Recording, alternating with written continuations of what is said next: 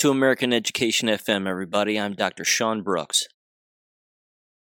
Okay, welcome back, everybody. I've got a big episode here, lots to get to, um, lots of references to share, books, things of that nature, lots of lots of different things, lots of homework projects. If if you like that kind of stuff and and you love learning, lots of different things to touch on here.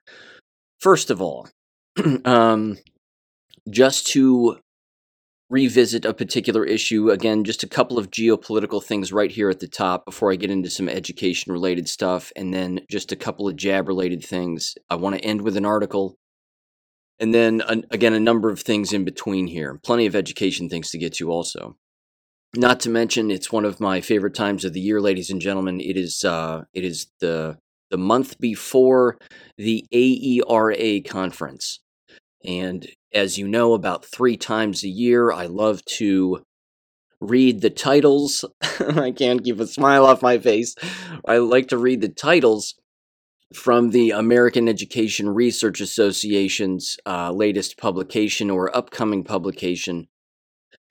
Because, uh, yeah, the articles are crazy, and the kinds of articles that people are publishing are crazy, and they are remaining crazy basically and i'm going to read those titles and read those abstracts and uh, get your blood pressure up because the only question you have to ask yourself among others i'm sure is uh, what does any of this have to do with education?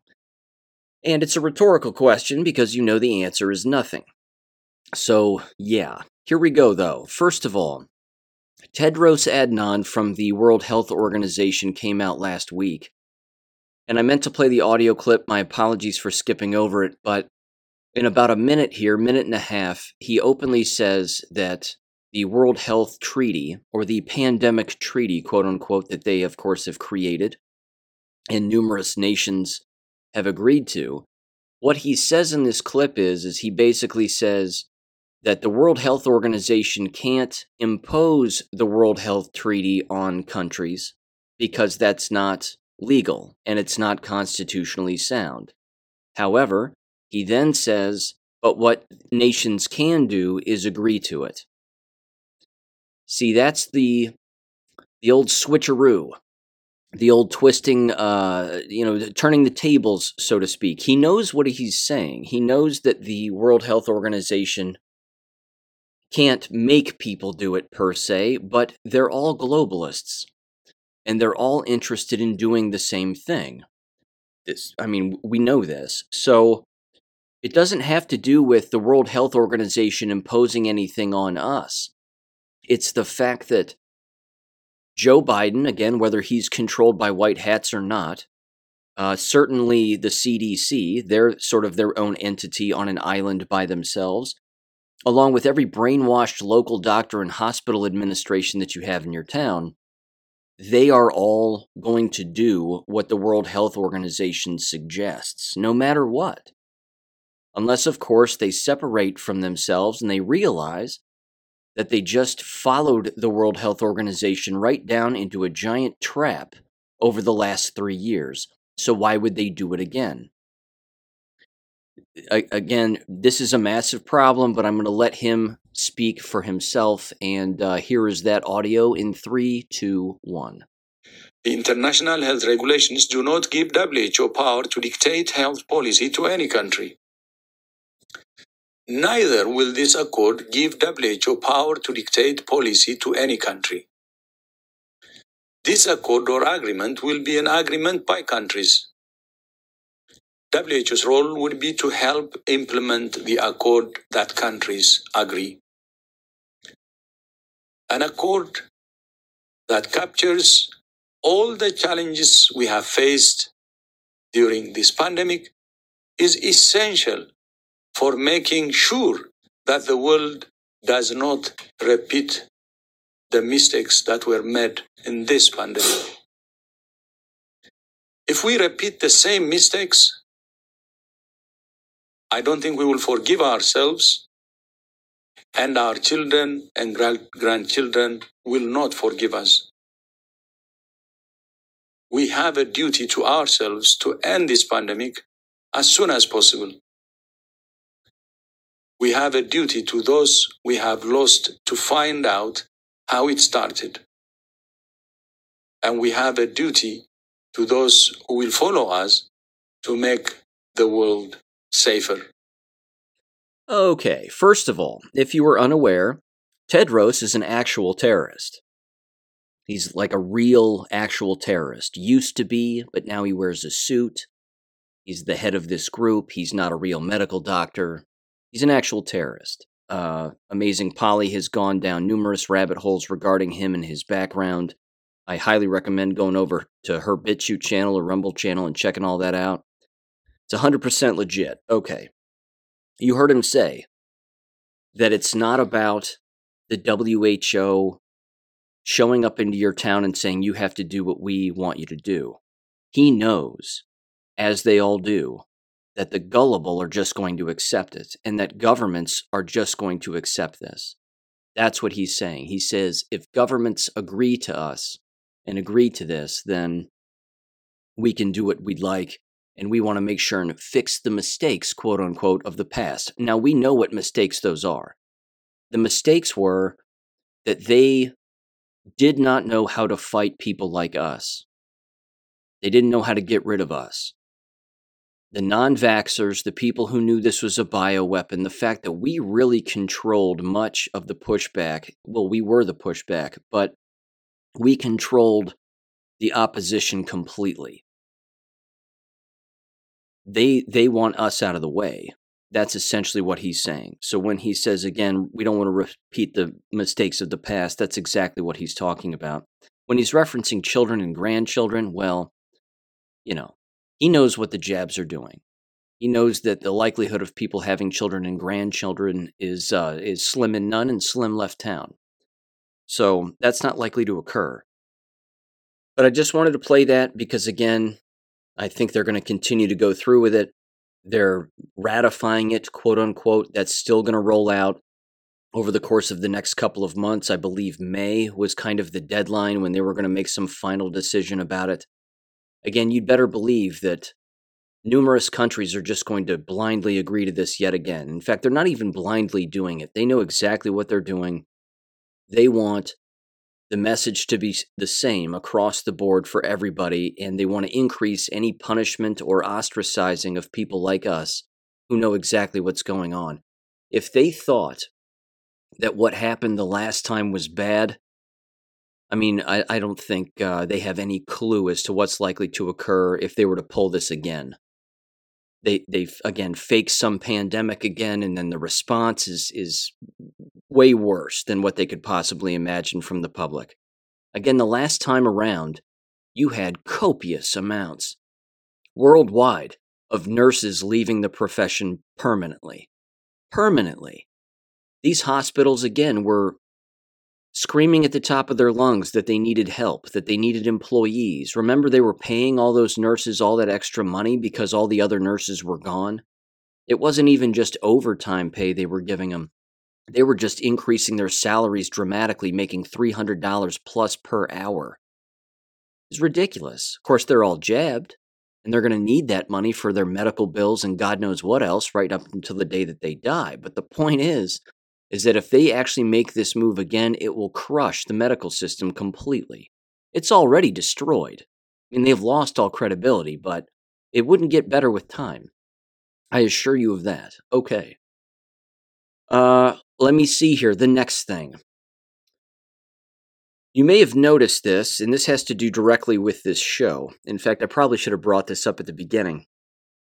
But I don't know if it's censorship or if it's just um, if it's a a digital queue getting in line issue, but when I upload the episode, normally it's supposed to go out on all of the pod podcasting streams at six in the morning Eastern Standard Time on Monday, Wednesday, Friday. That's how I do this.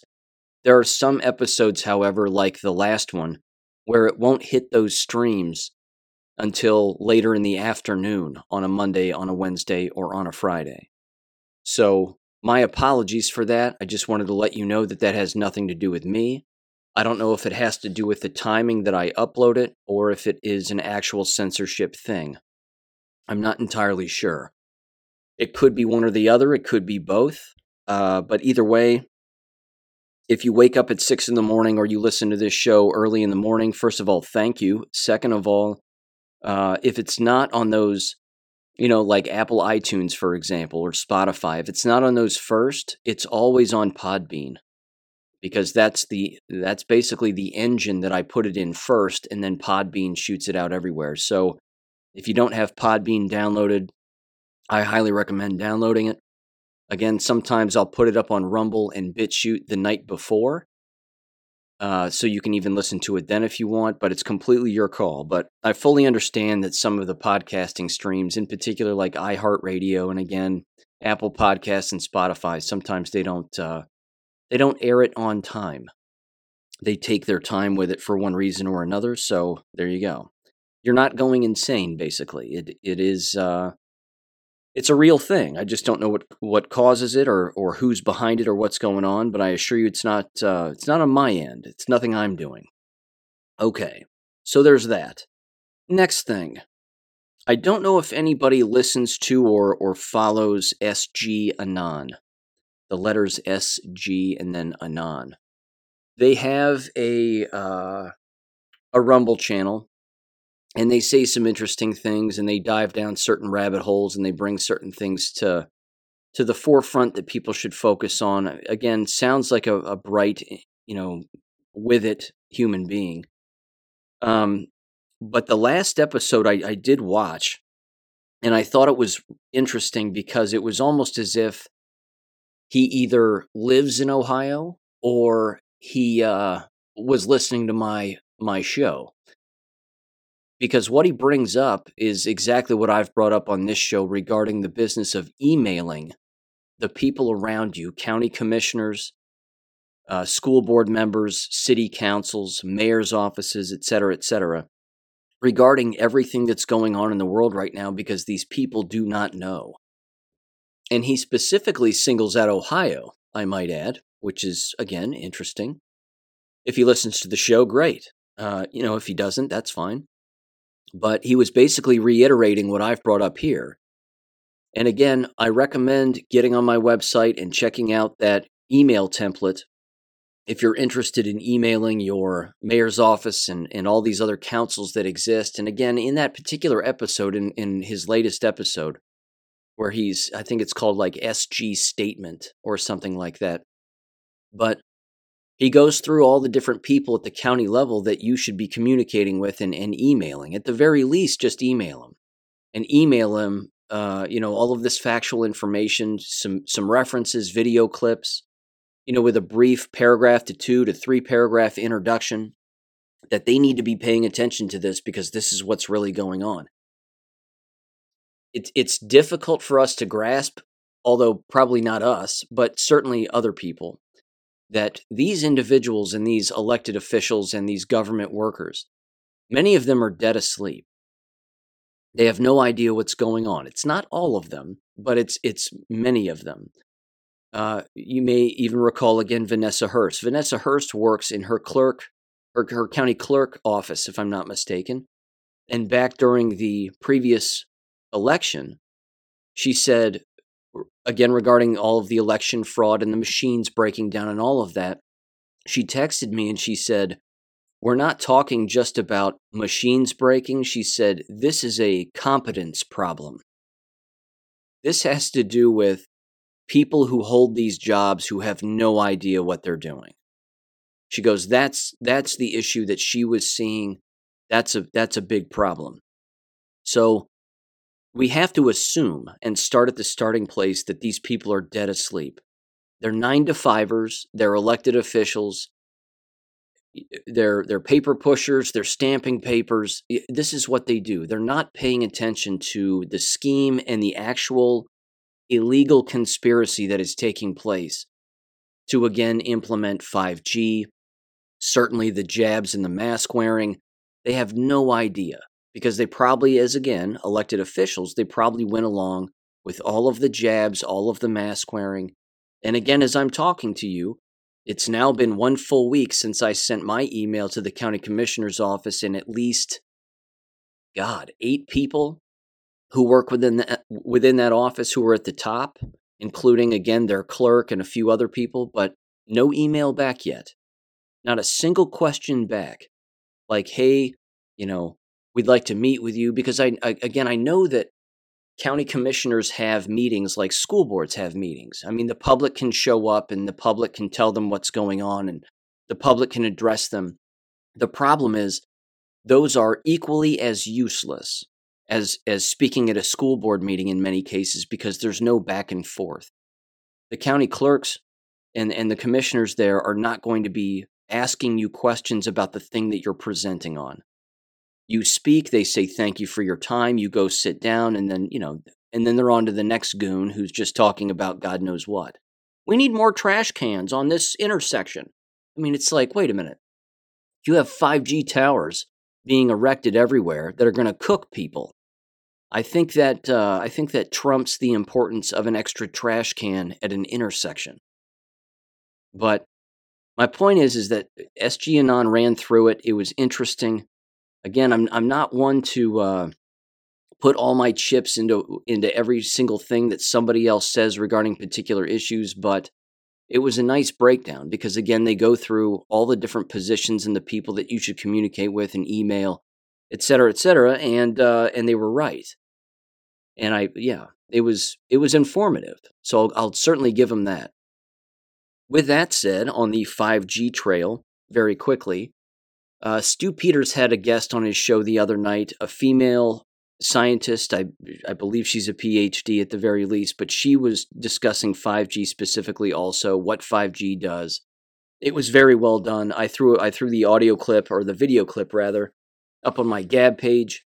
You're welcome to go over there and check it out. Of course, you can get on Stu Peters' Rumble, Rumble channel and, and you'll see it. Um, I highly recommend watching. It's about 15 minutes long. And he's all over the 5G thing right now, too, which is interesting. And I'm, I'm glad that he is. So there's that. Uh, okay, here's the next thing. I have a five minute audio clip from East Palestine.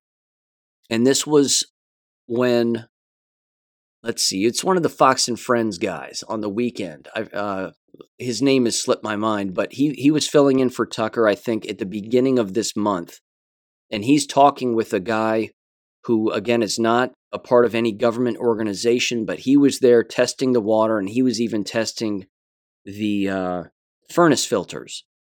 He said when you test, and you'll hear him say it, but testing a furnace filter is about as close as you're going to get to testing a human lung and what's going on inside of a human lung. So I want to play that audio clip again. It's it's awful. And I fully understand that a lot of people again are distracted with Trump potentially getting arrested sometime this week, next week, or some other time. Again, I, I, think all of that ramped up on purpose, and I think that that worked to galvanize more people. But as all of that's happening, you know, we, we can walk and chew gum at the same time, and there's a thousand other things happening. So let's not forget about what's going on in East Palestine. I, I think that uh, it's still beyond relevant. So, anyway, give that audio a listen right now. Here we go. He's the chief sustainability officer of Eco Integrated Technologies. His results were accepted by the EPA, and Scott Smith joins us now from East Palestine. Scott, uh, great to have you with us. As we mentioned, you were hired independently by some residents there in Ohio to see what's in their water, see what's in their soil, see what's in their air. What did you find? Well, first of all, thanks for having me, uh, Will. It's great to be here. And we found dioxins, but before that, I want to tell you something. 17 years ago, my business and 100 employees' jobs were wiped out in oil and chemical contaminated waters. That's when I realized that water testing and remediation were seriously flawed. And ever since this experience, I go into communities affected by water contamination and I help people get the truth so they don't have to go through what I went through. And here's the main lesson you can't find what you don't look for. We started looking for dioxins last week in February. Well, we got initial results back. We got the water results back. We don't even have the soil and air. And we found dioxins. And dioxins essentially are the fentanyl of chemicals. And why? Because they're measured in parts per quadrillion. As much as I've never heard of parts per quadrillion, and I've been doing this for a long time. Just to put it in perspective, lead, metals, other chemicals are measured in parts per billion or part parts per million. One part per quadrillion is equivalent if you have 20 trillion pennies to one penny. That's how sensitive it is. And, and what what is the health risk of dioxins? Uh, well, it's related to Agent Orange, and if you can look it up, I, I, I'm not a toxicologist. I've got a lot of experts. We have a great team. Cancer, uh, it's very dangerous to pregnant women, and a whole host of other issues. And I can tell you what separates this from other experiences I've been to. Mm-hmm. People are getting sicker by the day. Children are spitting up, coughing up blood. I saw pictures today when I was with residents. So, Scott, you mentioned you can't find what you don't look for. You looked for dioxins. You've been doing this, as you mentioned. I think you said some 60 odd incidences you have investigated independently since the one that you lived through yourself. Um, and you, I know you've said this, Scott. That has in turn given you the playbook for how these things are normally handled by the government, the EPA, by private corporations to do the testing. What is the playbook?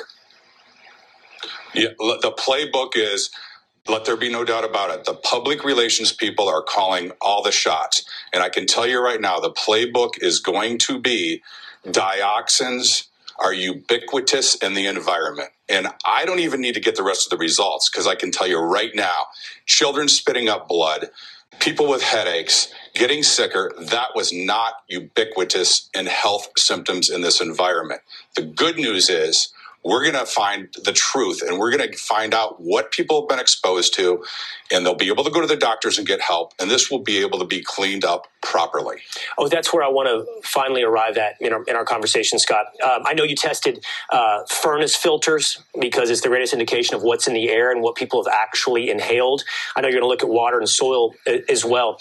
And i appreciate you're not a toxicologist. I appreciate the limits of your own expertise but having done this 60 times to your point what is your outlook for East Palestine, Ohio? Is it that this the dioxins can be removed and people can again live in this village, or what is the prescription for the cure here in this village and for these people?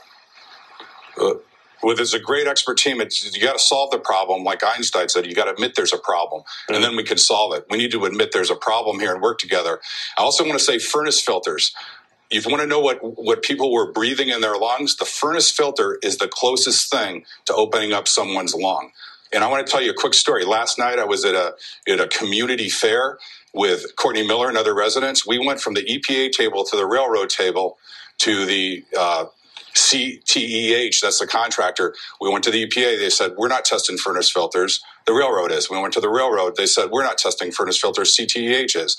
So we did that round robin and we found out there may be other people testing furnace filters, but we're going to get all these furnace filter results in over the next 15 to 30 days. Well, I appreciate the note of optimism, by the way, Scott. In order to correct a problem, you have to accurately diagnose it. But I hear you with that note of optimism that once it's accurately diagnosed, this village can be saved, this village can be cleaned. I heard that earlier in our conversation. I think that's a, an important note of optimism. This is uh, this is important information. Your independent analysis is appreciated. Thank you for sharing it here tonight on, on Tucker Carlson tonight. His name is Will Cain, by the way. My apologies, Will Cain. Uh, and apparently, Will Cain was born in the 1300s because he calls it a village. I mean, what, what's with that? It's called a town, Will. They're called towns. We have towns and cities. We really don't have villages anymore. I mean, you know, just a small detail, but uh, yeah, I don't know. Those those big city guys apparently they think we all live in villages. I don't I don't know what that is. Oh yikes. Anyway, not not good what's going on there, not good. But don't worry, school is still in session, I'm sure. I'm sure the public school system there in East Palestine is running like a fine oiled machine and uh, nobody's drinking any of the water, and it's bottled water constantly, as they are, of course, I'm sure, learning the best of all academics and everything that academia has to offer. I fully understand, too, that. You know, it's it's probably part of the larger scheme to get rid of the people who live there and to have their homes fall into foreclosure and somebody comes in and buys up the entire property and I don't know. Um, but it, it does not seem like a safe place to live, does it? I, I don't think so. I really don't think so. And again, as you heard him say, no one's on the same page. They're just all deflecting. All these government agencies are deflecting. Although I again I did hear the the head of the EPA say, "Yeah, don't drink the water." I think the water is just a piece of the problem. Sounds like the air and everything else is a much larger, if not equal, problem. So there you go. Okay. If you need a, another reminder to homeschool, allow me to introduce this to you. Cicely in New Mexico sent me this uh, sent me this picture from this book, and she described it, and I want to read her description of it. She texted me this again, and it's fantastic. I've now purchased a copy, and will uh, will give it a read when it shows up. And apparently, it's a part of a series. You may be very well versed in this. My apologies for not being, but I love to learn, so this is this is a new thing for me, and I'm certainly going to dive into this one. It is a book titled Home Education by Charlotte M. Mason. And here is uh, Cicely's description, and immediately I was like, well, I'm buying this. She said, I think you would like this. I believe it was written in 1905. I didn't know when I bought it that there's a whole series of these books, apparently. And it's a lot different than I thought it would be. Uh, she said it's written more for mothers, but it's a lot of common sense. She talks about forming good habits, opening the windows during the day, the importance of daily bodily movement. It's very relevant, unquote. That's such a simple and apt description of, of the book, having not read it myself, that uh, yeah, I immediately I immediately purchased it. So it was about 15 to 17 bucks, somewhere in there and I'm going to give it a read. She's reading it, and I'm, I'm again, I trust her. I'm, I'm, I'm certain it's fantastic. But uh, that reminds me too. I woke up this morning, and for some reason, this movie was in my head, and I want to describe this movie if you haven't seen it because it was the ending of the movie that stuck out in my mind. In the early 90s, and this is, believe me, relevant to education and certainly homeschooling. But in the early 90s, there was a Harrison Ford movie by the title Regarding Henry. And I don't know if anybody's seen that movie. Uh, if you haven't seen it, I recommend it, but I'm going to ruin the movie right now for you. It's certainly the plot, but I still recommend watching it because it's it's excellent. Um, in summary, as briefly as I can, Henry is the guy's name. He's a wealthy individual. I don't know if he is a. Uh, I think he's a lawyer, if I'm not mistaken. Could be a doctor. Not sure if memory serves. I, I think he's a lawyer. Again, I saw this movie when I was when I was much younger, when it first came out. But Annette Bening is in it too. Uh, a recognizable child actor from back in the day plays their daughter. Uh, point is, is that Henry ends up. Well, he he basically is this person who's sort of oh, I don't know. He's very well known, high up on the social ladder, so to speak, the the proverbial social ladder. Makes plenty of money, goes to parties, people lick his boots. He does the same. He's not he's not a good person, uh, but by all stretch. Ignores a lot of things that he shouldn't ignore. Short with people when he shouldn't be, and and he's he's just not he's not kind all of the time. He finds himself in a convenience store and he ends up getting shot, if memory serves. Now, I don't know if he's shot in the head or if he's shot somewhere else in the body. I, I, I forget exactly, but it, he ends up suffering a head injury and he ends up becoming basically a completely different person. He becomes way more empathetic, he becomes way more sympathetic, he listens more, he sort of has to relearn a number of things, and he starts to examine who he used to be and how people used to view him, and he doesn't like who he used to be. And so he changes the way he communicates with people and he ends bad relationships that he used to have or relationships he used to think were good. And he ends all of those and he starts to focus on what really matters, which is his wife, his his daughter, and uh, they have a little dog, and and that's where he ends up putting most of his focus by the by the time the movie ends. I woke up this morning though, and I couldn't help but think of the end of that movie. It was just stuck in my head for some reason because it was a perfect example of, again, metaphorically opening the window, taking a big deep breath, and then opening the doors and walking out of the public, private, and charter school system. And what he does at the end of the movie, and you can go and even watch the very end of the movie if you want, but he's he's he's clearly sending his daughter. They are sending their daughter to a very wealthy private school. It has a giant campus and a big church, and all the girls are dressed the same. It's an all girls school, and there's a headmaster at the at the front of the church. And you start hearing the headmaster talking to all of the children, again, all girls, and she's saying things like I'm not going to play the clip, but she she's saying all the things that you would expect them to say. You know, I will work harder, and then she's having them all repeat that that uh, discipline is is important, and you need to focus on your on your book studies and blah blah blah. I mean, she's having them just repeat this this scripted line over and over again, and then the back doors open or the front doors open of the church, and it's Henry and his wife and their their puppy Beagle. And the Beagle walks right down the middle of the aisle and sniffs out uh, their daughter. And then she notices the dog and starts petting the dog. And then Henry, Harrison Ford's character, walks to the front of the room and apologizes to the headmaster. And she knows who he is and knows that he's he's or at least has heard that he's becoming a different person and being a better person. But he walks up and he apologizes to her for interrupting the lesson. And then he says, I'm here to get my daughter. I've missed the first 11 years of her life and I don't want to miss any more. And then she touches his hand and he turns around and gets his daughter and they all leave as a family. And that's the end of the movie. You see them walking away from that church and walking away from that school in the middle of the day or in the morning hours, whenever it is. And that's it. And you know that they're going to homeschool their daughter forever. That you know that they are done with the system and all aspects of the system and all aspects of the matrix, and uh, and and that's it. And they're not returning. And again, you see the looks on the other children's faces briefly, and they're like, you know, I wish I could be that person. I, I wish those were my parents. That's what they're all saying or certainly you you get the you get the feeling that they're all thinking that to themselves.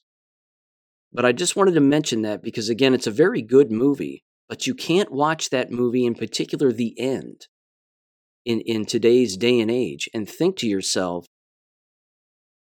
that you know that uh, that sending your children to these environments is the thing to do. It isn't. You have to free their mind. They are the enemy. These schools and these environments are the enemy. I know that there's the occasional diamond in the rough. I fully understand that.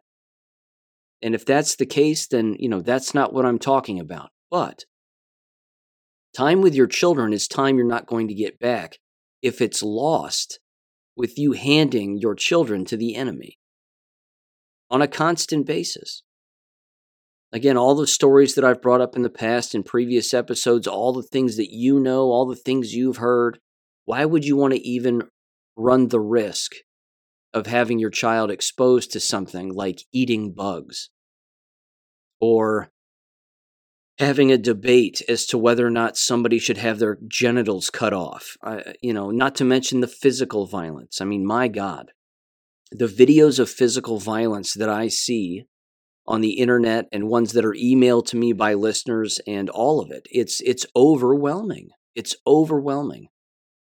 Why would you want your children to be the victim of that either personally and physically, let alone see it? So that's kind of my that's my two cents. If you're interested in watching a movie this weekend, I highly recommend uh, regarding Henry. It's a good one, and uh, it's impactful and you can't walk away from it again not wanting to be a better person and you can't really walk away from that movie saying to yourself you know do i need to be in that relationship or do i need to know that person anymore do i need to really have a conversation about this meaningless thing anymore Do I need to send my children to an uh, to an American public, private, or charter school anymore, or can I find another way? And the relief that that fictitious family, I'm sure, felt is monumental. But real families have felt that in the certainly in the last three plus years regarding their own children and their own families. And as we all know, when you wake up, you don't go back to sleep. It's impossible to go back to sleep. And then you just want to help wake up other people. So there you go. That's my quick summary on that. Here's another book I recommend. I bought this just the other day. It showed up the other day, showed up in rather fast order, but I've wanted to buy one of Eric Dubay's books about Earth being flat uh, for quite some time. And he just came out with a brand new one, which I will highly recommend because I think that it really encompasses everything. It answers all of the questions that a person might have. Of course, you can watch his videos on his YouTube channel, but it's called Flat Earth FAQ Frequently Asked Questions. It's an excellent book. Perfect dimensions, by the way. It almost holds in your hand like it's a children's book. And it's something, of course, that has numerous pictures in it. It has charts, it has memes, uh, it has history lessons in it. It describes all of it. And it causes a person, again, to think about the world that we live on and inside of and how all of that operates. Again, it's real education. You're not going to find this book in a science class in a K 12 school, let alone at a university. Talk about the subjects and the departments that would close down if these people understood that they don't live on a spinning ball and that there's no way that they can prove that they live on a spinning ball. It's remarkable, but uh, it's kind of a pricier book. It's closer to $40, but again, it's over 170 some odd pages. Uh, full color pages, like I said, pictures, memes, all kinds of stuff, and it's it's excellent. It's very, very well done. So I highly recommend that also. Flat Earth Frequently Asked Questions. And again, the book that Cicely sent me was um, Home Education by Charlotte M. Mason. So give those a look and uh, investigate those if you are interested. Again, I highly recommend it. And again, I haven't read the Charlotte Mason one yet, but I will. And I trust Cicely, without a doubt. I trust her judgment on that. Okay, moving on let's see. Revisiting the last episode. Now we're into education here. Uh, revisiting the last episode. I forgot. I forgot to mention this rather important detail of the old school board meeting in the town where I live. There was an individual who was in charge of grounds and maintenance and the electricity and the plumbing, and uh, they are that person. Okay, most school districts or certainly individual buildings will have that person who uh, who who pays attention to all of the district stuff regarding all of that, the cost of everything, so on and so forth. This individual stood up in the last board meeting and told the board that they were, of course, paying attention to all of this and looking to where they can cut costs and look to where they can save money and so on and so forth. He openly admitted that they are inviting in an outside agency or an outside group to help them basically do their job for them. Now, I'm not going to make fun of this process because I, I, I, fully understand that there are people who hold particular positions and they don't know everything about the position, let alone how to save money when, when they're engaging in that position, whatever else. But they openly admitted that they're hiring an outside agency to come in to tell them, again, grounds crew, electricity, plumbing, et cetera, et cetera, what it is that they can do to save more money. An eco friendly, you know, quote unquote group, something along those lines. Looking at it from the outside in, it's a blatant admission again that they don't know what they're doing.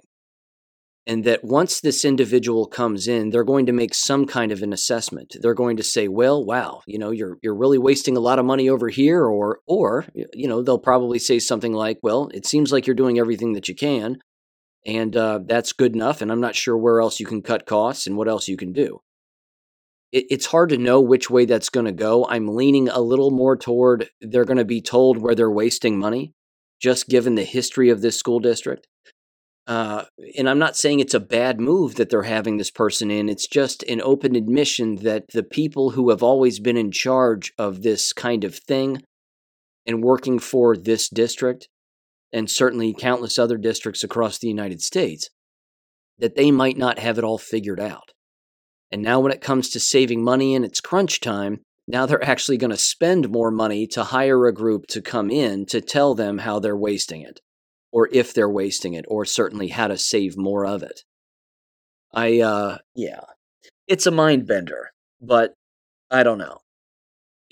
I mean, that right there just seems to me like a move that a failing business would engage in. You know, we're bringing in people to uh, increase morale among the workers because the workers are suicidal and they don't want to work here anymore. That's usually an indication that the people running the business or the job itself is useless. I mean, that's that's kind of I, I can't help but think of Office Space in the movie Office Space. Again, Lumbergh walking around from cubicle to cubicle, trying to remind everybody that their TPS reports due, and uh, but don't worry, we're going to have birthday cake uh, at break time, and then everybody can go back to their useless, mindless job. It's it's the same kind of thing. You know we're bringing in an outside group to basically cut costs and what they're going to find is is that there's a lot of waste.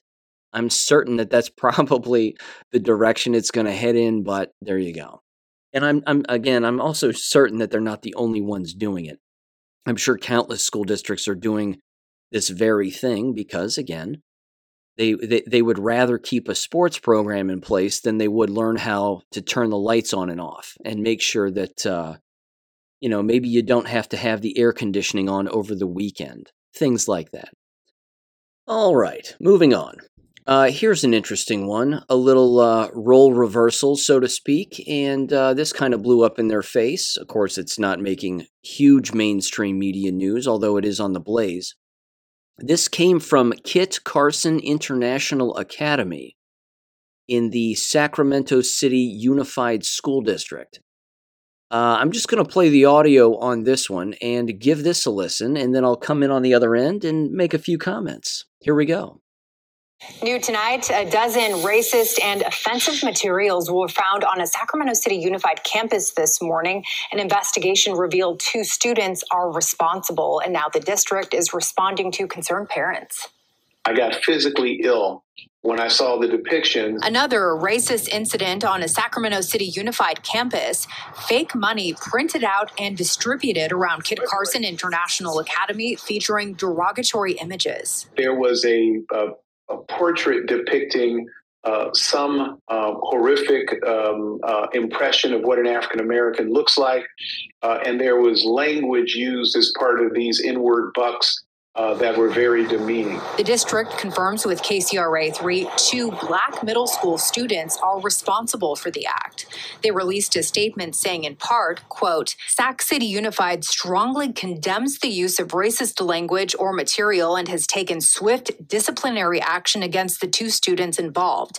The district is also providing support for students and staff who may have experienced trauma or harm as a result. Mark T. Harris, Sac City Unified's Diversity, Equity, and Inclusion Monitor hopes this can serve as a lesson to all students moving forward. In this instance, we want both punishment, let me be clear, plus some level of comprehension, understanding why it was so bad to depict uh, people, people, any people in the manner they did.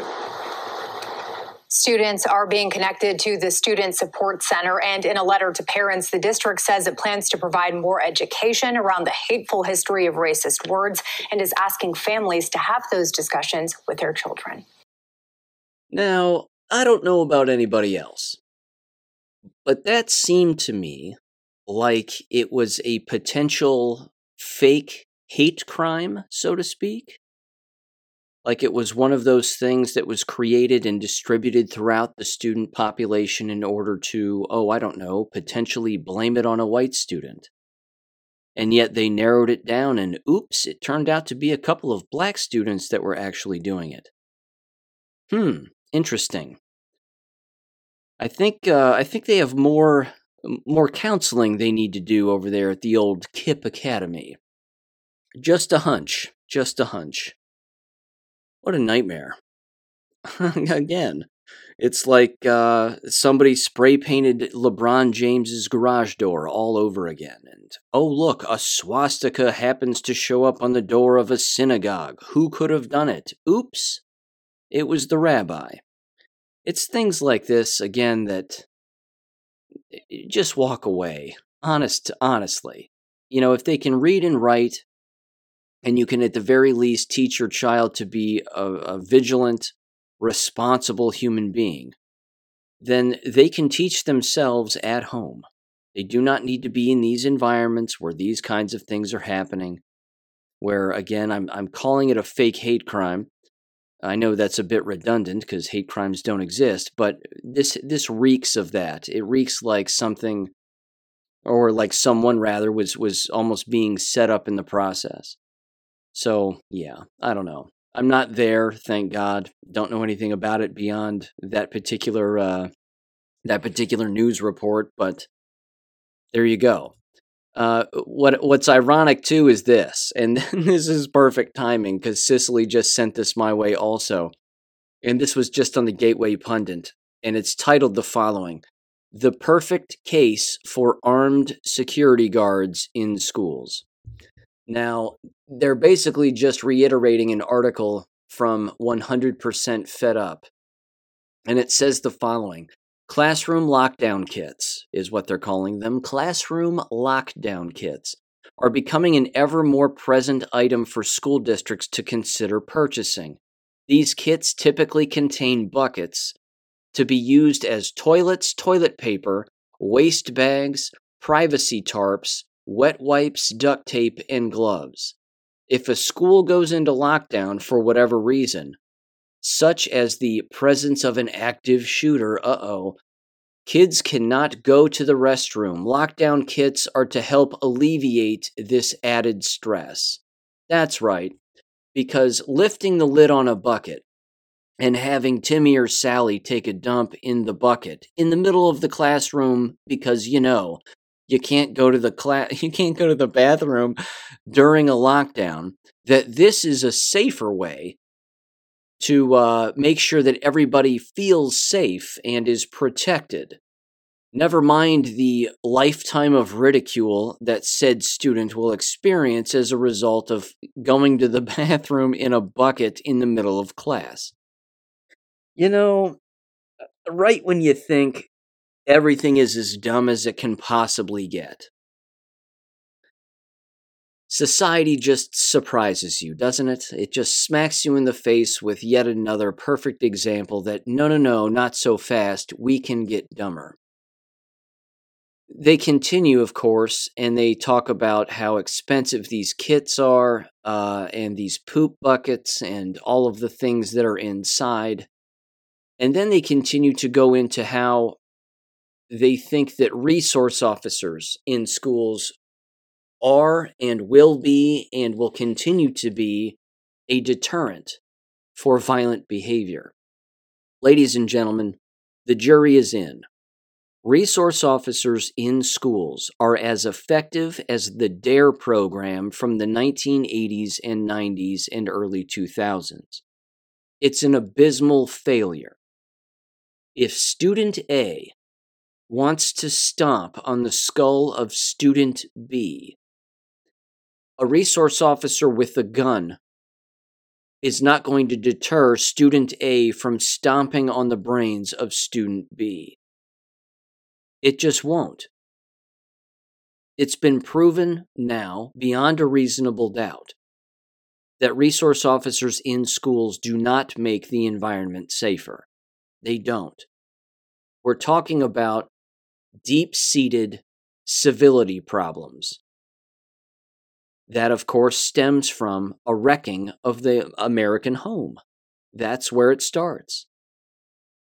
Taking the mother out of the home to work full time, destroying the nuclear family, increasing the divorce rate. Individuals, again, not remaining married, and not planning pregnancies and building families and saying things like, How many children can we afford? Let's try to have as many children as we can. Let's homeschool them. Let's see if we can have one individual, one parent in the family work while the other stays home and raises the children and teaches the children and things of this nature. Nope. We we've we've completely reversed course and now we are filling schools, public schools, with resource officers and poop buckets in case there's a school shooting. Now, I'm going to read through all of these uh, alleged reasons as to why they think that security guards and school resource officers uh, improve schools somehow. But I don't know if anybody saw this particular video. I know I put it on Gab and uh, I put it in one of the war videos, but I don't think I described it on the show. It is a school teacher in their classroom showing what has been constructed by some company and it is a lockdown room or whatever they call it. Honest to God, you can't make this up. Imagine a 90 degree angle in the corner of a classroom, and the female teacher walks up and she grabs a handle, and it is two doors. Well, I, I should say two metal walls that extend out from the corner to basically make a box. And then there's a door on one of the on one of the metal walls, one of the two metal walls where students can then enter. Once in a locked position, once you pull it straight out, it locks itself into a, a particular position in, in into a box basically or a rectangle. The two walls are bulletproof. So it's a lockdown room inside of your classroom in case of a quote unquote school shooting. I'm telling you what, the, the brainwashing is in full effect when you think that that's normal. When someone thinks that that's normal or even necessary, you've lost the plot. And I fully understand again that someone would say, well, Sean, there was a school shooting the other day in Arlington, Texas, and school shootings happen more frequently than you could possibly imagine. And what about Uvalde, Texas, if they only had one of these? I'm telling you, my, my blood pressure's already up, and I haven't even gotten to the research articles yet. Uh, and I'm and I'm going to, and it's gonna it's that's gonna drive me up the wall. First of all, there was a school shooting the other day in uh, in Arlington, Texas. The problem is, is the details matter. It was a drive-by. It didn't actually happen inside of the school. The individual was engaging in a drive-by by the school, shot toward the students, killed one, wounded another, and then they arrested the person who did it. Now, they're not releasing the name. I'm sure we can take a guess as to who or, you know, what kind of person this was. The point is is that details matter and scaring the public and normalizing insanity is and has always been the state of affairs with American K 12 schools. Curriculum aside, that's bad enough. Altering history, science, etc., etc. All of that's all of that's bad enough. But militarizing the entire environment is nuts. And we have Sandy Hook to thank for a lot of this. Of course, resource officers were already in place before Sandy Hook, but Sandy Hook was sort of the nail in the coffin, the fictitious nail in the fictitious coffin that is Sandy Hook. And uh, and and that's where it rolled out big time. So here's the giant list that they've created as to why they think, and it's 10 bullet points as to why they think that having security guards at schools uh, is, is necessary, and this is their rationale. It says the following number one. I'm just going to read through them. I'm not even going to read the descriptions because they're absurd. And again, they immediately reference Sandy Hook at the beginning. Honest to God, honest to God. If there was only a resource officer at Sandy Hook, that wouldn't have happened. Uh, nobody died at Sandy Hook. And if you don't know that yet, well, go down that rabbit hole on BitChute or Rumble because you can't do it on YouTube. They've wiped them all out. They've wiped out all those videos because they want to censor the truth. And that's how that works. Okay, sorry. I digress. Bullet point number one reduced incidents of violence, they say. No. uh, the answer is no. In the school where I used to work, we always had resource officers, didn't reduce a lick of violence, not a lick. As soon as you see a resource officer meat hook a student out of a cafeteria after beating his face into the ground, ladies and gentlemen, the resource officers aren't solving anything. Uh, number two, reduced bullying and fighting. Nope. Failure again. Number three, increased vigilance and observation of school children. No. As I said earlier, if student A wants to hurt student B, they're going to do it regardless of who's in the building. Number four, more informed parents. On what? Number five, instant help for distressed school children. Not exactly. And you've heard me mention this before. If, if you taught in the old high school where I used to teach, many of the resources were too busy hitting on the secretaries and the younger female teachers. So, you know, if they're busy doing that or they're on their lunch break, well, you can't get a hold of them in an emergency.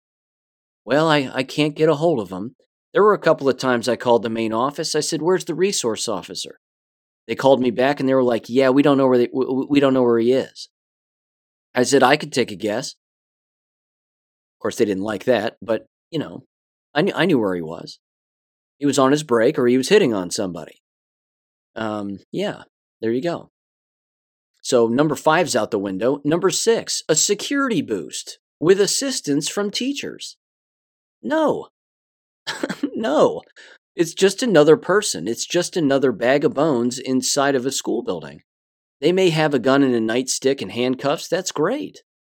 But uh, them being there is so standard procedure now that it makes no difference whatsoever. It's as common as school children wearing clothes in school. It, uh, you know, it, it makes no difference anymore. Number seven, guidance for parents and strangers. Honest to God. I'll tell you something. Some of the worst instruction I've ever seen when it comes to security comes at the hands of resource officers. It really does. They're not all trained public speakers, they're not all trained uh, classroom teachers. In many cases, they have no idea what they're saying. I'm, I'm not saying that they haven't saved a life. I'm not saying that positive things haven't happened. They certainly have. It's mathematically impossible they wouldn't. But uh, this list is lackluster, to say the least. Number eight, security checks on strangers and school children. Sorry. Resource officer can't be everywhere at once, and that's always their excuse. Well, I can't be everywhere at once. I you know, I wouldn't have been the person to open that door for that complete stranger, but another employee did, and that's not my problem as a resource officer. It it it does not it doesn't matter. It, it, you've heard me say this about guns. It doesn't matter how many guns they put in a school building. That's not going to stop a shooting if one were to actually take place, which is beyond rare. Arming school uh, uh, arming arming teachers isn't the solution. This is way more embedded than that. And trust me, I love guns. And I love them in the hands of people who know how to use them, and everybody should carry one with one in the pipe. You've heard me say that before. But having having armed school teachers is uh, is not a good idea because it's the Barney Fifes inside of the school building that are going to want them first, and that's not going to be good. Number nine, help for school children. I got to read this one because this is too obscure. It says with armed school security guards around, students will have them to call on for help during distress situations. Well, again, unless they're on their lunch break or hitting on somebody. Or, you know, just not paying attention. Also, if a school child notices a dangerous weapon in another student's bag, he or she can quickly alert the security guards. Honest, honestly, honestly, this is nuts. Number 10, effective and professional handling of security devices. Uh, weak. Just weak.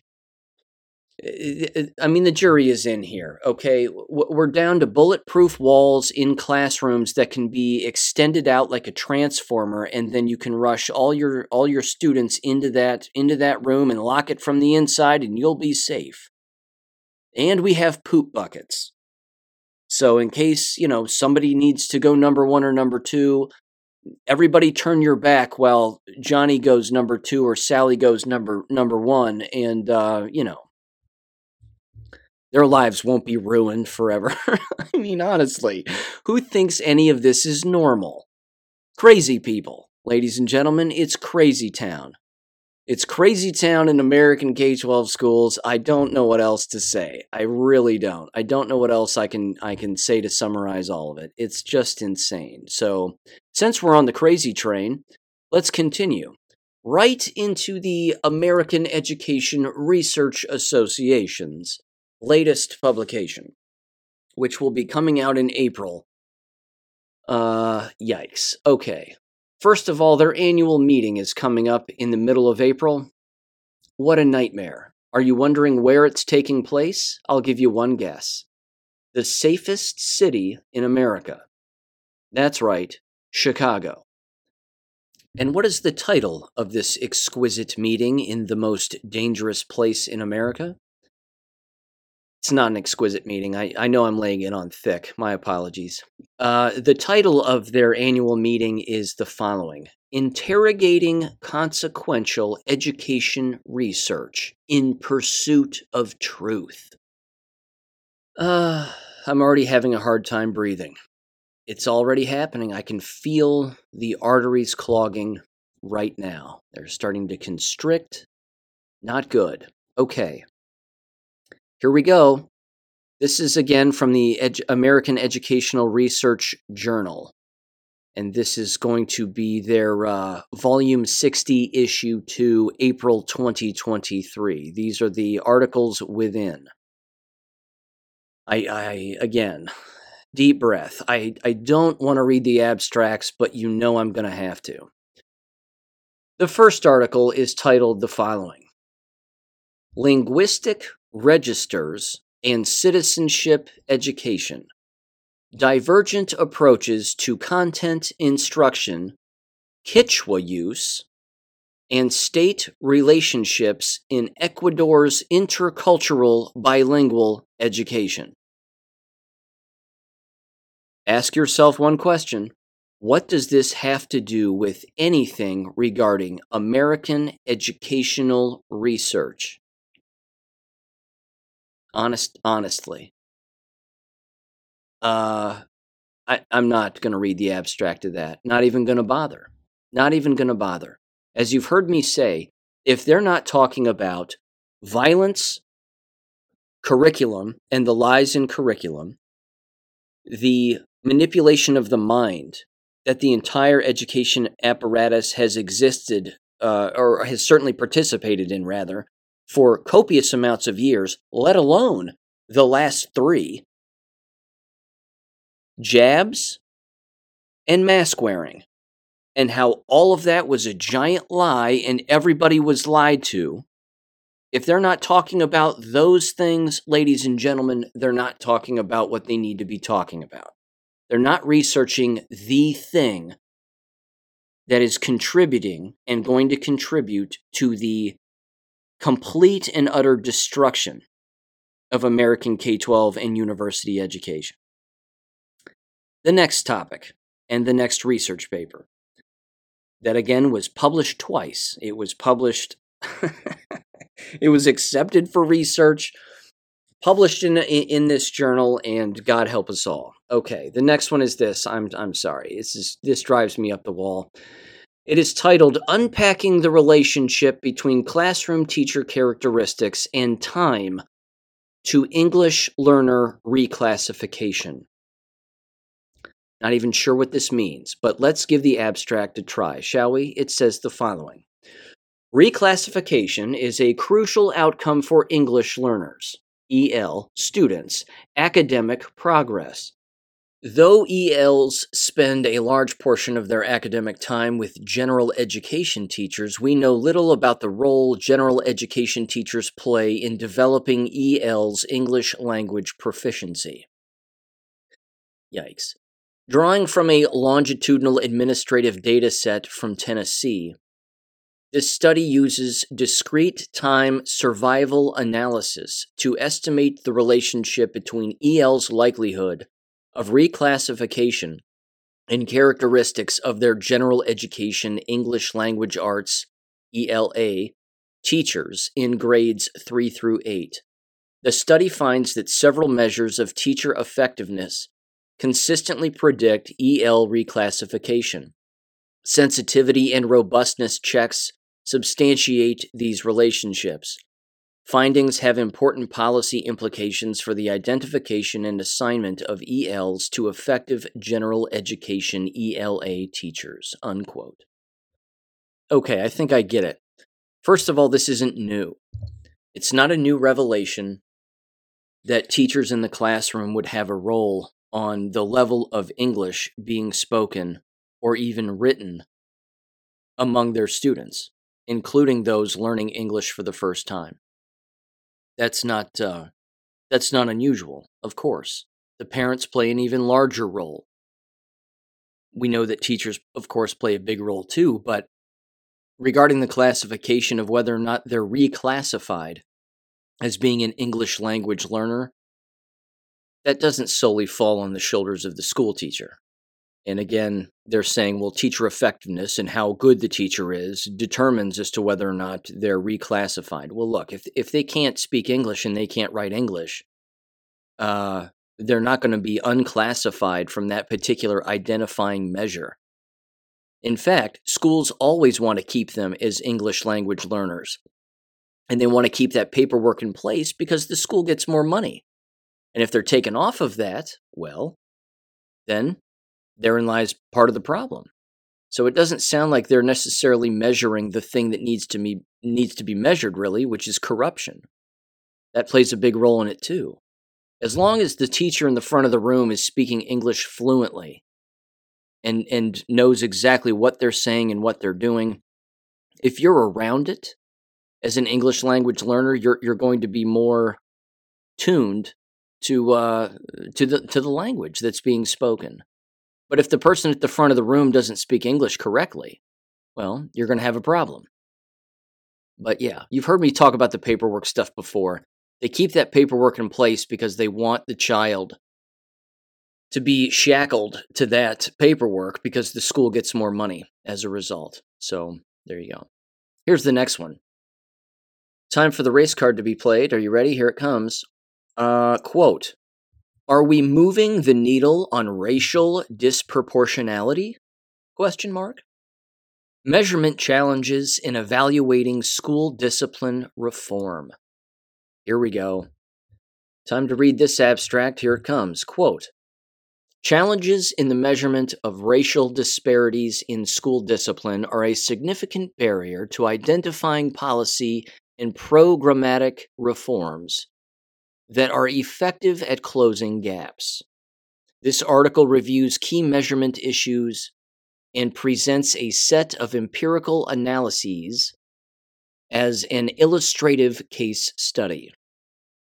Specifically, we reframe the interpretation of discipline data in light of initiatives designed to reduce racial discipline disparities, we also characterize common metrics and recognize several additional ones for use in discipline disproportionality outcome evaluations.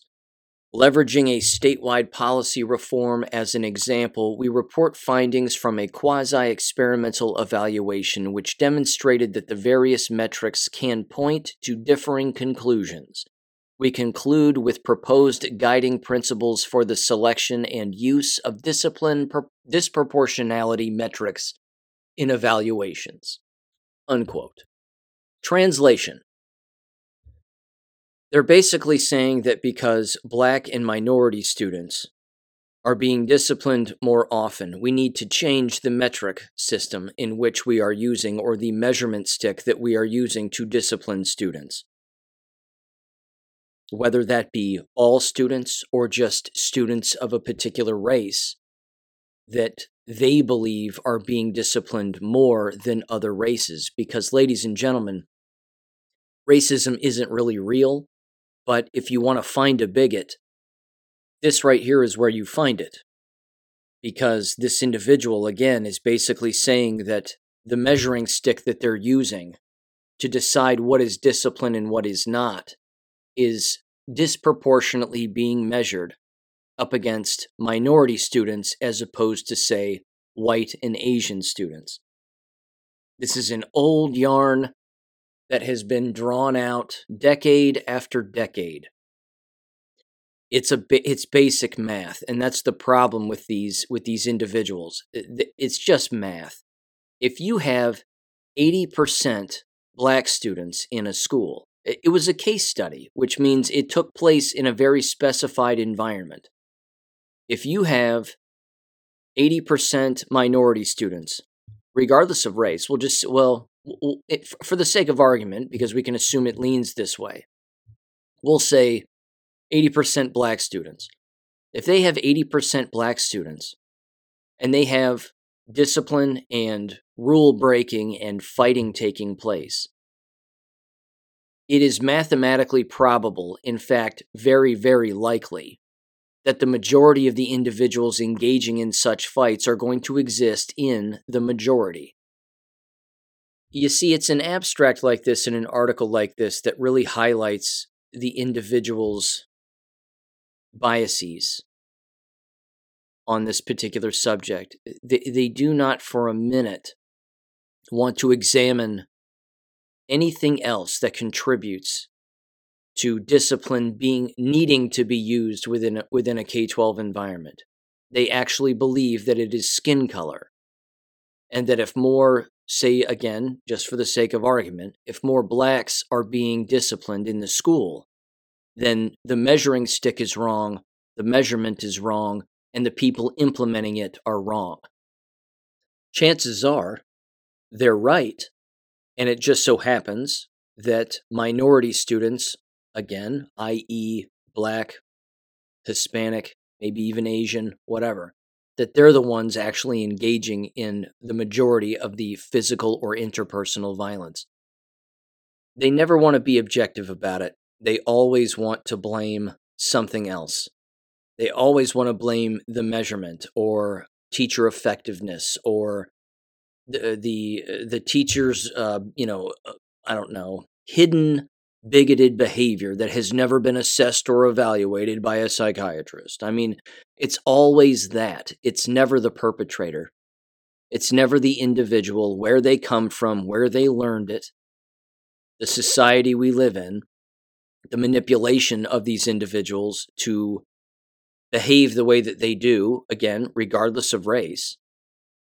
Uh, yeah, it's it's a complete absence of really teaching the facts that is the problem. So we have to blame a thousand other things other than the actual behavior itself. It's pathetic. Absolutely pathetic. Okay. Here's the next one. So, to answer the question, are we moving, rather, the needle on racial disproportionality? Uh, no. No, and it has nothing to do with needing reform as far as paperwork is concerned. It just has to do with a lack of civility, a lack of a two parent home. You know, learning these kinds of things, what to do in society, how to be an adult, things of that nature. The next one is titled The Safest Bet Identifying and Assessing Risk in Faculty Selection. Uh oh. I can tell you what the outcome of this is going to be right now.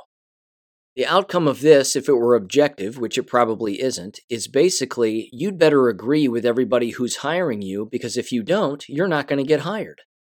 You'd better be a left wing lunatic who uh, supports cutting genitals off, dyeing your hair, and uh, you'd better be of the gay persuasion because if you're none of those things, or at least at the very least two of those things, you're not going to get hired.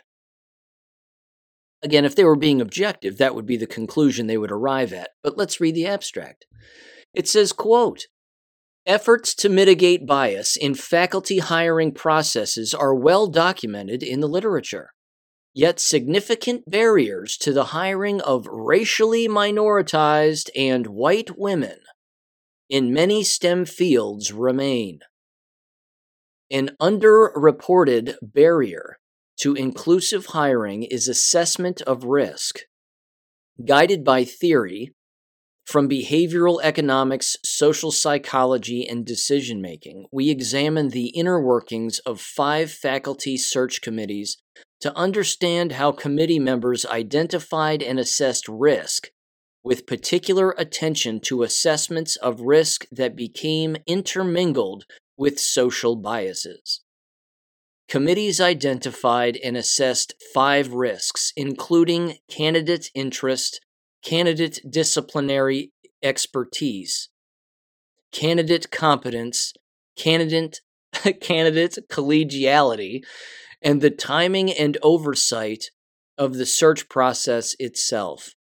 We discuss implications of risk identification and assessment for effective and inclusive searches. Ladies and gentlemen, they tell you exactly how they're leaning with the words they're using. When they say inclusive in the last sentence, and in the second sentence, they say racially minoritized and white women. Who are they leaving out? If you said white men, white straight men, you would be correct. They're telling you this is who they don't want. This study has got to arrive at that conclusion. They're not going to say that, but that's what they're saying because they actually believe that white straight men run the business of higher education. Where have they been for the last 20 plus years? That's not the case. It's dominated by women. It's dominated by gays. Everybody knows this. But see, they're not going to quit. They're going to continue to think and operate under the false guise of white men are still in charge of all of it and we won't rest until they're all dead until we root them out of every Marxist institution that we work for. That's their goal. And that's exactly what this abstract is telling me. They want them gone. We're all the victims, in particular white women. It's, ugh, eh, God, is it disgusting? It's so disgusting. Okay, here's the next one the aftermath of disproportionality citations. Now they're going after citations. And apparently, disproportionality is the word of the day. It says, I'm sorry, the whole quote or the whole title for this one is The Aftermath of Disproportionality Citations Situating Disability Race Intersections in Historical, Spatial, and Sociocultural Contexts. What does this have to do with anything? I've got to read this abstract. And trust me, after this abstract, there's only one more. And then I'm going to wrap this up because this is getting nauseating. The abstract says the following quote We used a situated approach to examine the aftermath of citations for racial disparities in special education and discipline. The study was conducted in one suburban School District and examined staff's interpretations and responses to multiple disproportionality citations. We found that historical, spatial, and sociocultural contexts mediated stakeholders' interpretations and reactions to citations and the consequences of their responses. Our findings demonstrate how a history of race relations in the district and the community, as well as spatial opportunity structures, shaped disability and discipline racial disparities. The consequences of a damaged imagery for multiple marginalized youth and their families in explanations of disproportionality citations, and the shortcomings of the district's symbolic and predominantly color evasive responses as a consequence of ambiguous federal and state policy mandates. Unquote. I think I had a stroke in the middle of all of that. Again, it's much like the other article. They're basically saying, when they say citations, they're saying when you're making references to people who are being disciplined or the things that you're using, are they happen- happening to fall on more black students than white students? When you're disciplining students, are you thinking of a black child as opposed to a white child? When you're yelling at the class, are you thinking of a black student as opposed to a white student? Are you throwing the measuring stick at black students more than white students? Again, they're openly saying that they believe that the district's symbolic and predominantly color evasive responses are a consequence of state and federal policy regarding discipline, and that's racist and bigoted because it happens to fall right in the lap of minority students. It's disgusting. There's no personal responsibility. None. It's everybody else's fault. It's the white man's fault every single time. It's exhausting. Here's the last one Thank God. And then many months will pass before I have to do this again. The last article that's going to be published in the most recent AERA journal, because, ladies and gentlemen, this is the tip of the spear when it comes to American education. Quote Do black and white students benefit from racial socialization? School racial socialization, school climate, and youth academic performance during early adolescence. Here's the abstract. Here it comes. Quote With racial inequalities, rather, plaguing the United States school system, well, right out of the gate, they tell you racism is the problem. Educators have recognized the importance of establishing inclusive, equitable, and diverse school environments where students from different ethnic racial backgrounds can feel respected and supported. This study examined the longitudinal links between adolescents experiences of school racial socialization, school climate perceptions, and academic performance, and tested whether these links varied by race. They used a total of 941 students, with 54% being boys, 63% being black, and 37% being white. Results revealed that adolescents' experience of school racial socialization practices, i.e., cultural socialization and promotion of cultural competence, predicted positive changes in their perceptions of school climate and, in turn, promoted better academic performance. School racial socialization was linked to positive school experiences and achievement for both black and white adolescents. Unquote. First of all, this is one that I would like to read the whole thing of. In particular, the conclusion, uh, the conclusion section, and figure out what they actually concluded. Here's what I can conclude from the abstract.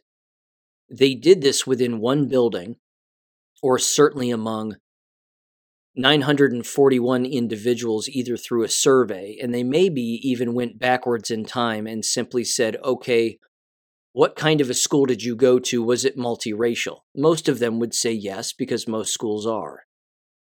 And then, and then what? They probably just asked them the basic question was having multiple races within your building has that made you uh, I don't know, have have more positive experiences or did you have a more positive school experience as a result and achieve more because that was the case? I, I don't know if that if that can be accurately measured because as we know, there really are no schools that are that that only exist with white students in them. We know for a fact that there are schools that exist that only have black students in them. In particular at the college level is is what I'm referencing. I mean there are black only colleges. There are no white only colleges. So yeah. I mean I understand this is early adolescence so we're talking about middle school, high school. But uh I, I again, th- this isn't new. This isn't really a new thing. There is always a correlation between socioeconomic status the different races that exist within a building, the different behaviors that exist within a building, and then school climate and academic performance. But they're making a direct correlation and saying that yes, because the, the building was of mixed race with multiple races in it, based on these individuals' perceptions, that that promoted better academic performance and better school climate. Okay, fine. If that was their conclusion and that conclusion is objective, great. Uh, this is the this is the problem with abstracts is that I, I would want to read the whole thing. I would just want to read the whole thing, and I would want more specifics as to how they determined what they determined. So, as fun as it is to read the abstracts, you can't uh, you, you can't believe them all at face value. Some of them are insane, but then of course some of them require a little more investigation. And in my opinion, that one that one certainly does. All right. Anyway, that's that for the reading of the American Education Research Association journal titles, and all that got published. Weird. Jab news. One quick story. This is the second spring breaker to die in uh, Mexico, probably as a result of the jabs. This is from Ohio State University. Student mysteriously dies in Mexico during spring break. Henry Meacock mysteriously died in Mexico a few days into spring break, and a spokesperson from the university says that the Ohio State community has suffered a tragic loss, and we our, extend our deepest condolences to the families and friends of Henry Meacock. Our hearts go out to his family during this exceptionally difficult time. Was he jabbed? Probably. In fact, if I'm not mistaken, OSU required at the very least two shots to attend, if not three. So, you know, way to go, Ohio State. You just killed another one. Honest to God, these institutions are responsible for the murder of copious amounts of people. Here's the question I have from a legal standpoint. If a person kills someone and they don't know that they're killing them, can they still stand trial for murder? Again, take the university setting. They were told that the shots worked, that they prevented COVID, quote unquote. This is what they were told. They just blindly went along with it and did it, not knowing, of course, probably not knowing that the entire program was a depopulation program designed to wipe everybody out. If they didn't know that and they still went through with it, can they be charged with murder? I mean, if you hand someone who is mentally handicapped a knife and say, go over there and stab that person, and they go, okay, that'll be fun, and they don't think for a minute that doing that's going to kill the person. Can that person stand trial, or will they be called, uh, you know, unfit for trial due to insanity? I mean, that pretty much, I think, encompasses the state of affairs in higher education at this point, does it not? Among countless other avenues? Good Lord. Just another one. How many condolence letters, by the way, too, have these universities written uh, th- throughout the last two years. Again, that story would indicate that, well, they've only done it maybe once, maybe twice. I bet they've done it, I bet they do it every week. They have to. Okay. Wrapping up, I came across this article that's all the jab related news I have. My apologies, but uh, that's that's about it. Pretty much, pretty much the standard stuff. A lot of died suddenlies. A lot of uh, a lot of athletes still still dropping. Thirty five year old athlete I saw the other day, a rowing champion, something like that. He died. You know, science, ladies and gentlemen. It's science. Uh, I came across this article. I gave it a read. Uh, I liked it, and I wanted to read it here. I'm going to mispronounce some names. My apologies. That's sort of par for the course for me, as you all know. But uh, this has to do with how we are certainly in a world revolution. And there is a world revolution taking place. This comes from, uh, let me see, BenjaminFulford.net, written by Benjamin Fulford on March 20th. It is titled First Ever World Revolution About to Liberate Humanity. Quote What is happening now has never happened before in human history. We are witnessing the first ever world revolution. The riots in France, the U.S. military disobedience of fake President Joe Biden, the unification of the Muslim people, the collapse of the Credit Suisse, and many more events around the world are all interconnected signs of this. It is all part of the overthrow of a hidden ruling class that has presided over the planet for thousands, if not tens of thousands of years. And final result, or it says the final result, will be both mind boggling and liberating for humanity and Earth life in general. One quick edit to that. It's come to my attention through reading and paying attention to copious amounts of other individuals that Earth is not tens of thousands of years old. In fact, based on math, not making this up, in 2024, Earth will be approximately 6,000 years old. And that's it. So when you hear these dummy climate change people like John Kerry say 800,000 years ago, uh, man was not walking on the earth. Give me more money for the climate hoax. When he's saying things like that and spitting out those numbers, he needs to be hit in the head with a tack hammer because he's a moron. Earth is approximately 6,000 years old as of next year. Makes perfect sense, doesn't it? It's biblical, ladies and gentlemen. Biblical. It continues here. Quote before we go look at all the events unfolding, though, let us try to grasp the big picture. My former professor, no way I get that name, who was Afghanistan's ambassador to Japan before the Russians invaded his country, said the best way to understand international relations is to think of countries as individual people. So, with that in mind, here is the big picture. An African, a Chinese, a European, an Indian, and a Khazarian find themselves stranded on a deserted island. The Khazarian says to the African, quote, You go and collect food, firewood, and other resources. To the Chinese, he says, You make tools and build shelter and future and furniture for us, rather. To the Indian, he says, You cook and clean and take care of the various chores.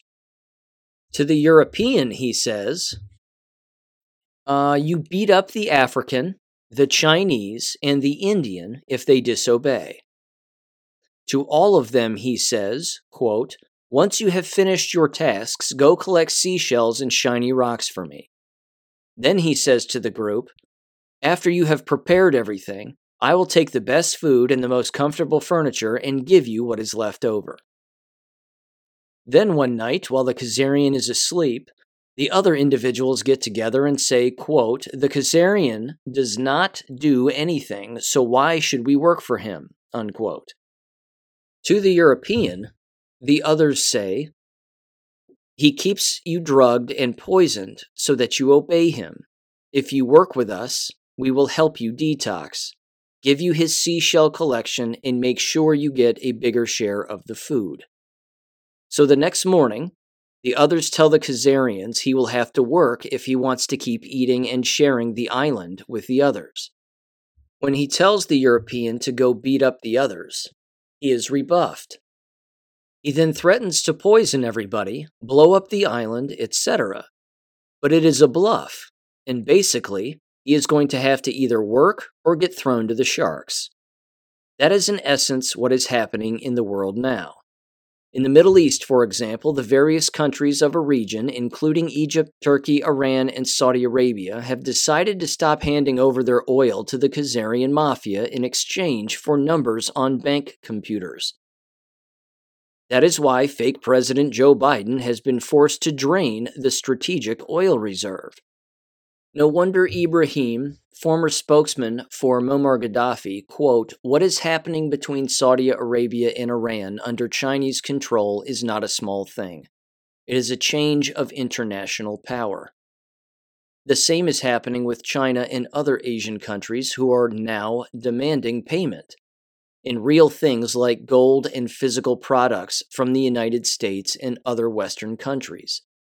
In Africa, a large group of countries has asked for Russian help to stop the French Rothschilds, etc., from stealing their resources. This alliance between the global South, the global East, and Western white hats is leading to an implosion of the Western financial system and regime change in a variety of countries. It wraps up and it says the collapse of Credit Suisse is a reflection of this. Notice how none of the so called mainstream news articles about Credit Suisse talk about the real reason why it is collapsing and why takeover by USB and a Swiss government bailout will fail. Let there be no doubt it will fail and bring down with it the Federal Reserve Board, the BIS, the IMF, the World Bank, the UN, etc. Unquote. His lips to God's ears, 100%. And I have to tell you, I believe it with every every piece of my body. We're watching the enemy again consistently threaten us with their 15 minute cities and their, their digital credit scores and all of this. They are moving quicker than they wanted to because they're being forced to. And if you think about it, ladies and gentlemen, everybody likes sound money. Everybody likes it. We've all been playing with this monopoly money for far too long.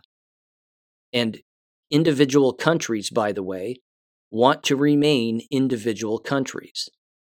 In fact, there's a rather important human being from history who once said that, and he was forced into World War II, and then his country was looted and taken over. I think you know who I'm referring to. The, the point is, is that individual countries want to remain individual countries with real sound money that is their own, based on their own resources too, and they don't want to be looted. Who could blame them? Seems like a pretty easy mind to convince when you're trying to engage in a worldwide revolution, which is exactly, again, what is happening. So, again, that comes from benjaminfulford.net if you're interested in bouncing over there and reading that along with other weekly reports. And there you go. Ladies and gentlemen, hope you enjoyed it. Hope you learned something. And I will catch you on Friday. Take care. Thank you for listening to American Education FM. Make sure and check out AmericanEducationFM.com for more information. Take care and God bless.